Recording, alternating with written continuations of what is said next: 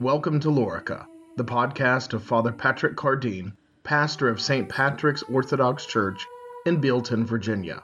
St. Patrick's is a parish in the Antiochian Orthodox Christian Archdiocese of North America, serving the Western Rite. Father Patrick is also the administrator of the Orthodox West. In our gospel this morning, Jesus assures the disciples that he will not leave them comfortless, but that even though he is leaving and he will appear uh, to them and to the world to be gone, he says, interestingly, I will come to you.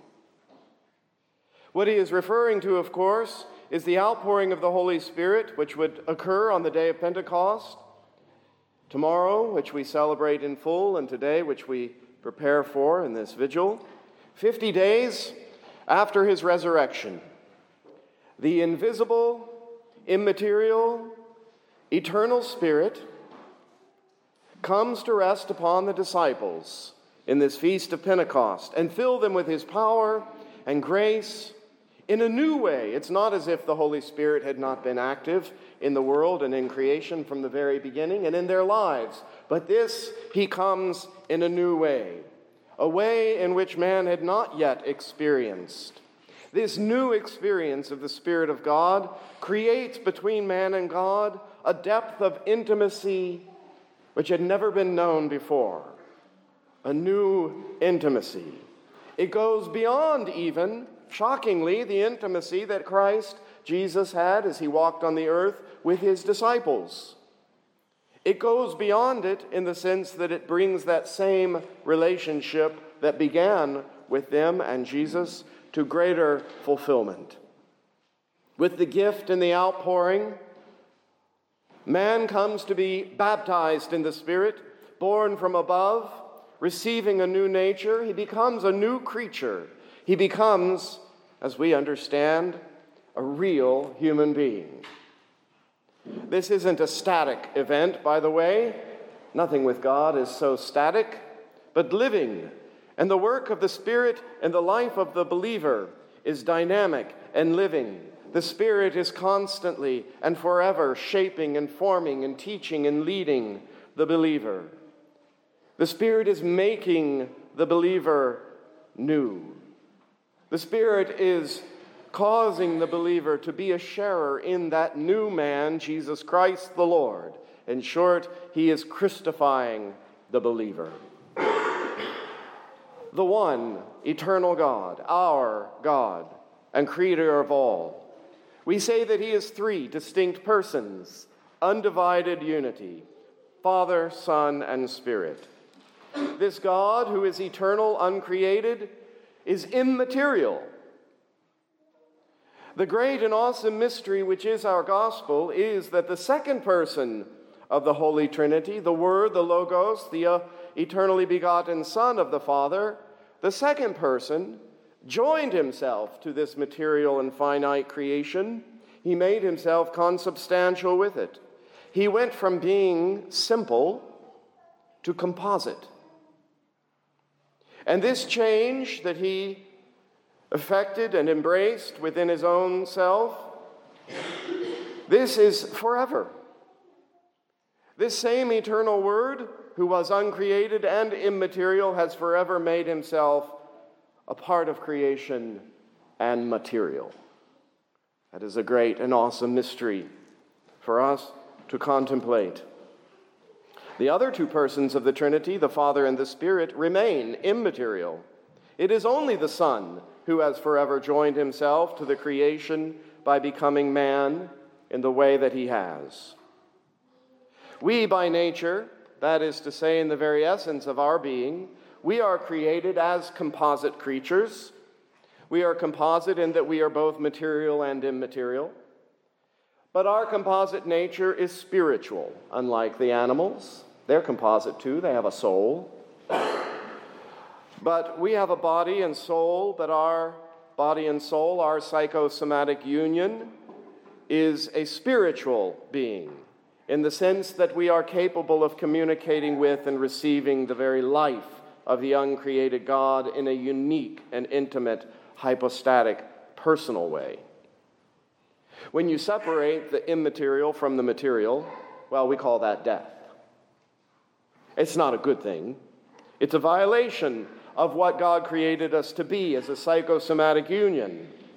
Of course, we know and we are comforted by the knowledge that God, in His grace and mercy, sustains our being even in death. And so we do not lose hope at a funeral because we believe in the resurrection. We know that God sustains the soul even as the body returns to the dust of the ground. And in His mercy, He keeps the consciousness and the full person in their disembodied soul until finally they are rejoined to a glorified body. When the Word of God leapt down from above and into the Virgin's womb and became what we are, He joined Himself to our humanity. And as He did this, He made that humanity divine in His person.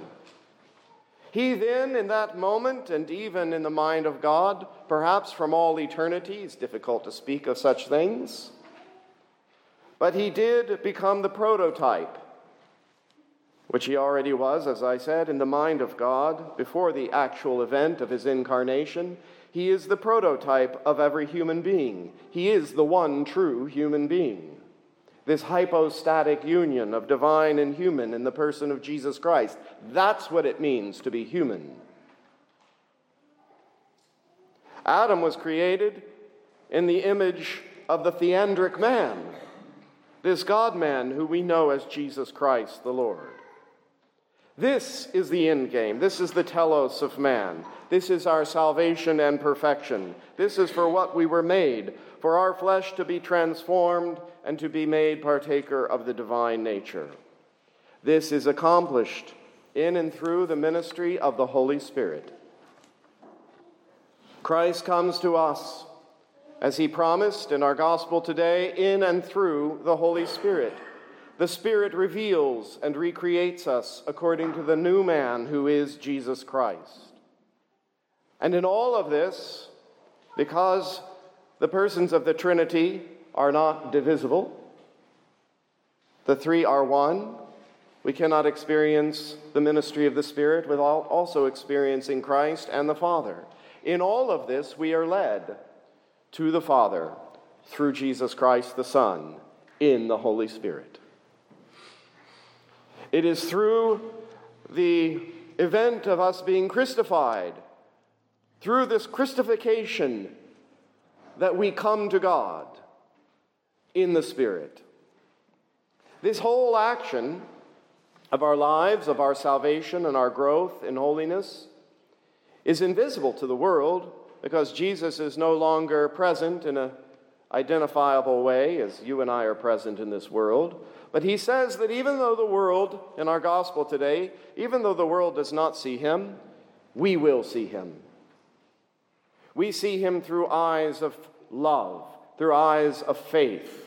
We perceive with the eye of the heart that he is present with us, not only in the sacraments, but because of the ministry of the Holy Spirit, he is present with us in the sacrament. And he promised that the Spirit, the Spirit of truth, would lead us into all truth, because the Spirit of truth manifests the God man of truth, Jesus Christ.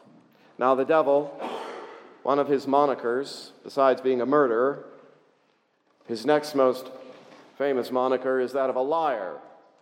That's the essence of the devil is to lie, to deceive. And he seeks through above all else to lead us into darkness through deception but God has given us the Spirit of truth, who He promised would lead us into the truth, would protect us from the lies of the devil.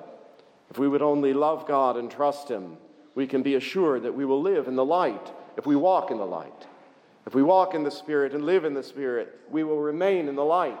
But if we walk in the darkness, then we will remain in the darkness. The Spirit's activity, as I said, is dynamic and not static. It's not a singular event. And thus the Spirit can be grieved. The Spirit can withdraw from us if we create an unfriendly environment through sin and impurity and unbelief. and disobedience. The environment of our soul and of our body, which welcomes the grace of the Spirit to be present and active in our life, is created by love, which is expressed through obedience. That too is what Jesus teaches us in our gospel lesson this morning.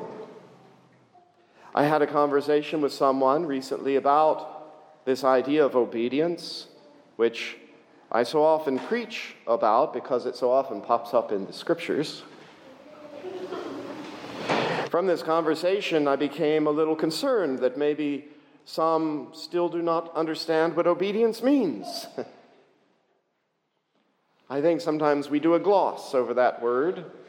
We talk about love being expressed in obedience, and oftentimes I shy away from going into a lot of detail about what that obedience looks like. And there's a reason for it. I don't think I'll take the time this morning to go too deeply into it, but it's a little tricky to tell you exactly what obedience means detail by detail, because there's a spirit of obedience that has to spring up in your heart. And by laying out the details of that obedience, sometimes it can send someone into a bad spirit. It's up to you. It's up to you, not up to me.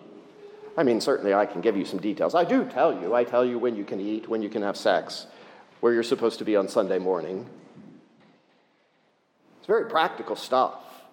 When I'm talking about obedience, that's the stuff I'm talking about.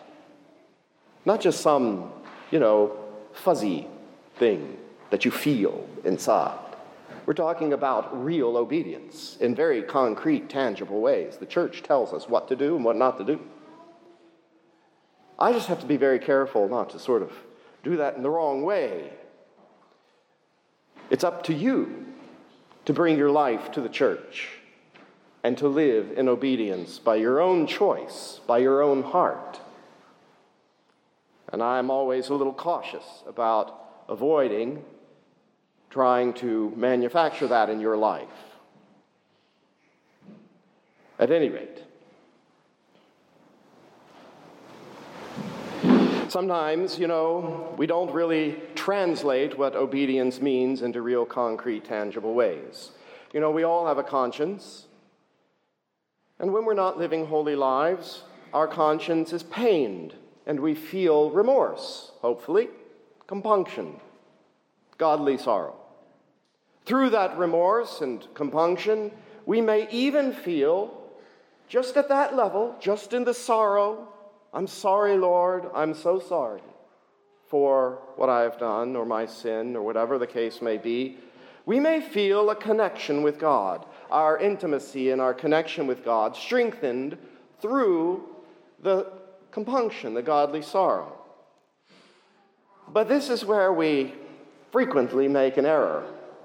We then conclude that that sorrow for sin is obedience and true repentance. It is not. It's just the first step. It's a very important step. But godly sorrow and compunction is not repentance.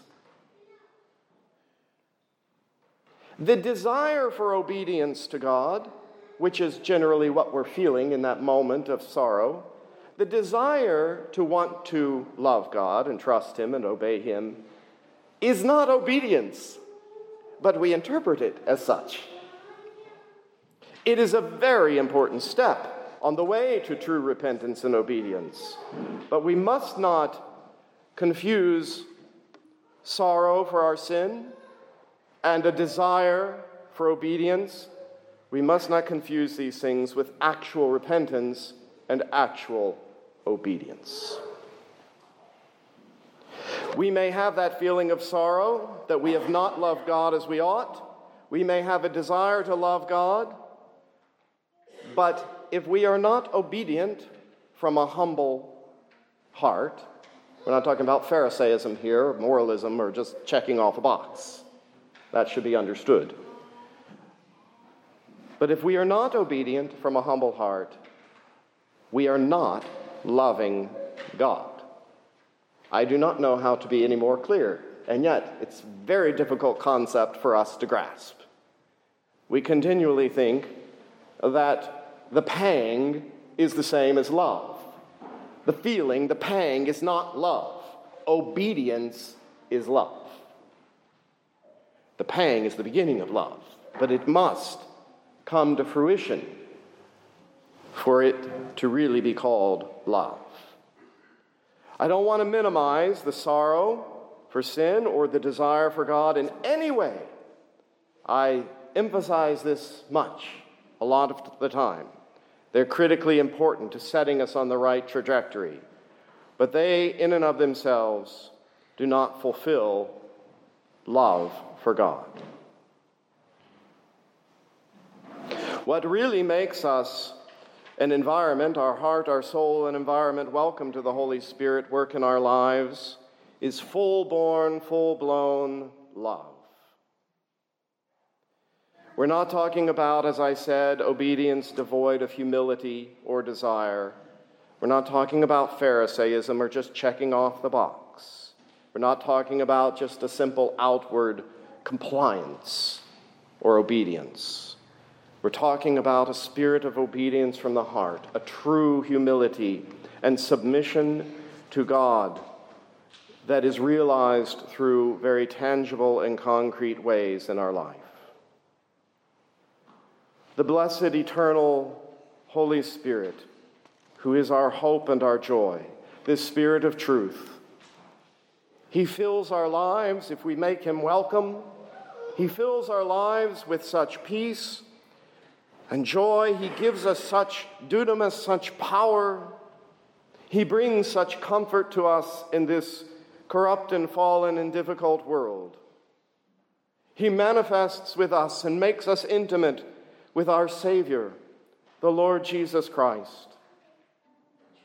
We should, above all things, hope and desire and strive even to create an environment within ourselves which welcomes the Spirit's presence, that the grace of the Holy Spirit would be free to work in and through us, to be poured out within us, that we might truly be Christified. We will do this through our love for God and His church. And this self same love will be realized in a true, humble, trusting, faithful obedience to the Word of God. In the name of the Father, and of the Son, and of the Holy Spirit. Amen. You have been listening to Father Patrick Cardine pastor of St. Patrick's Orthodox Church in Bealeton, Virginia. This has been a production of the Orthodox West.